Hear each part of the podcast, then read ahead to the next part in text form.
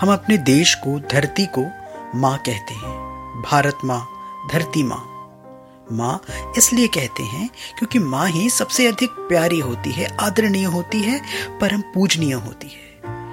यही नहीं, जब हम शक्ति की पूजा करते हैं तो दुर्गा माँ के समक्ष शीश झुकाते हैं। विद्या की भी देवी है हमारे यहाँ, देवी सरस्वती।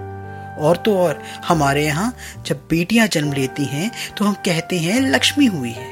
मतलब देवी। इतनी इज़्ज़त करते हैं हम यहाँ लड़कियों की। और ये आज से नहीं, सदियों से करते आए हैं। और आज भी करते हैं। लेकिन फिर ये सती प्रथा क्यों थी? चलो, माना खत्म हो गई और आज लड़कियाँ बराबरी पर हैं। और कई जगह लड़कों से आगे भी हर क्षेत्र में मिताली राज बबीता फोगट को खेल के मैदान में कौन नहीं जानता? कॉर्पोरेट वर्ल्ड में इंदिरा नुई शिखा शर्मा की बात करते हैं। कल्पना चावला, किरण बेदी, इन सबने जो मकाम हासिल किया, उसके लिए आज हर कोई लड़कियाँ क्या? लड़के भी तरसते हैं। हम सब इनका सम्मान करते हैं, इन्हें इज़्ज़त देते हैं। पर लड़कियाँ, वो तो आज भी प्रताड़ित हो रही है ना? क्योंकि कुछ लोग ऐसे भी हैं जो लड़कियों को लड़कों से तुच्छ समझते हैं। ये लोग कहीं और नहीं, हमारे ही समाज का अंग है। हम सबने देखा है ऐसे लोगों को जो लड़कियों को इतना नहीं पढ़ाएँगे जितना लड़कों को पढ़ाएँगे। बीवियों को बस एक ग्लोरिफाइड मेड समझेंगे। ज़िंदगी भर माँ माँ कहेंगे, लेकिन बुढ़ापे में उसका ही अनादर करने से नहीं चुकेंगे।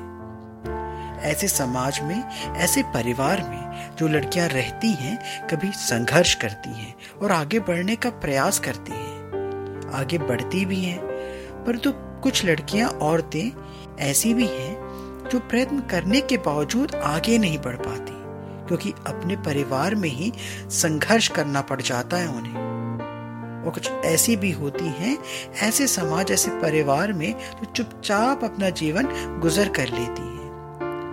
या तो ये समझ के कि उनके प्रयत्न का कोई परिणाम नहीं निकलेगा, या उनकी बात सुनने वाला कोई होता ही नहीं, या फिर ऐसे जीवन को ही अपना भाग्य मानकर चुप रह जाती हैं। क्योंकि वो सोचती हैं कि लड़की बन के ही तो जन्मी हूँ। ऐसी नारी, ऐसी लड़कियों की भावना समझने की आवश्यकता है, ताकि हम थोड़ा स्वयं को बदल सके या थोड़ा अपने समाज में बदलाव लाने का सोच सके। जिससे नारी को थोड़ी शक्ति मिल सके। तो उनकी शक्ति बनने, उनकी आवाज़ बनने, उन्हें प्रोत्साहित करने, उनका ही हर्षोल्लास उन्हें सुनाने, उनकी हर भावना प्रस्तुत करने आ रहा हूँ अपनी कविताओं की श्रृंखला, यानी सीरीज़ के माध्यम से। जिसका शीर्षक होगा नारी शक्ति। अवश्य सुनिएगा मेरे चैनल देव सेना क्रिएशंस में। जल्द ही इस श्रृंखला की पहली कविता। नारी शक्ति।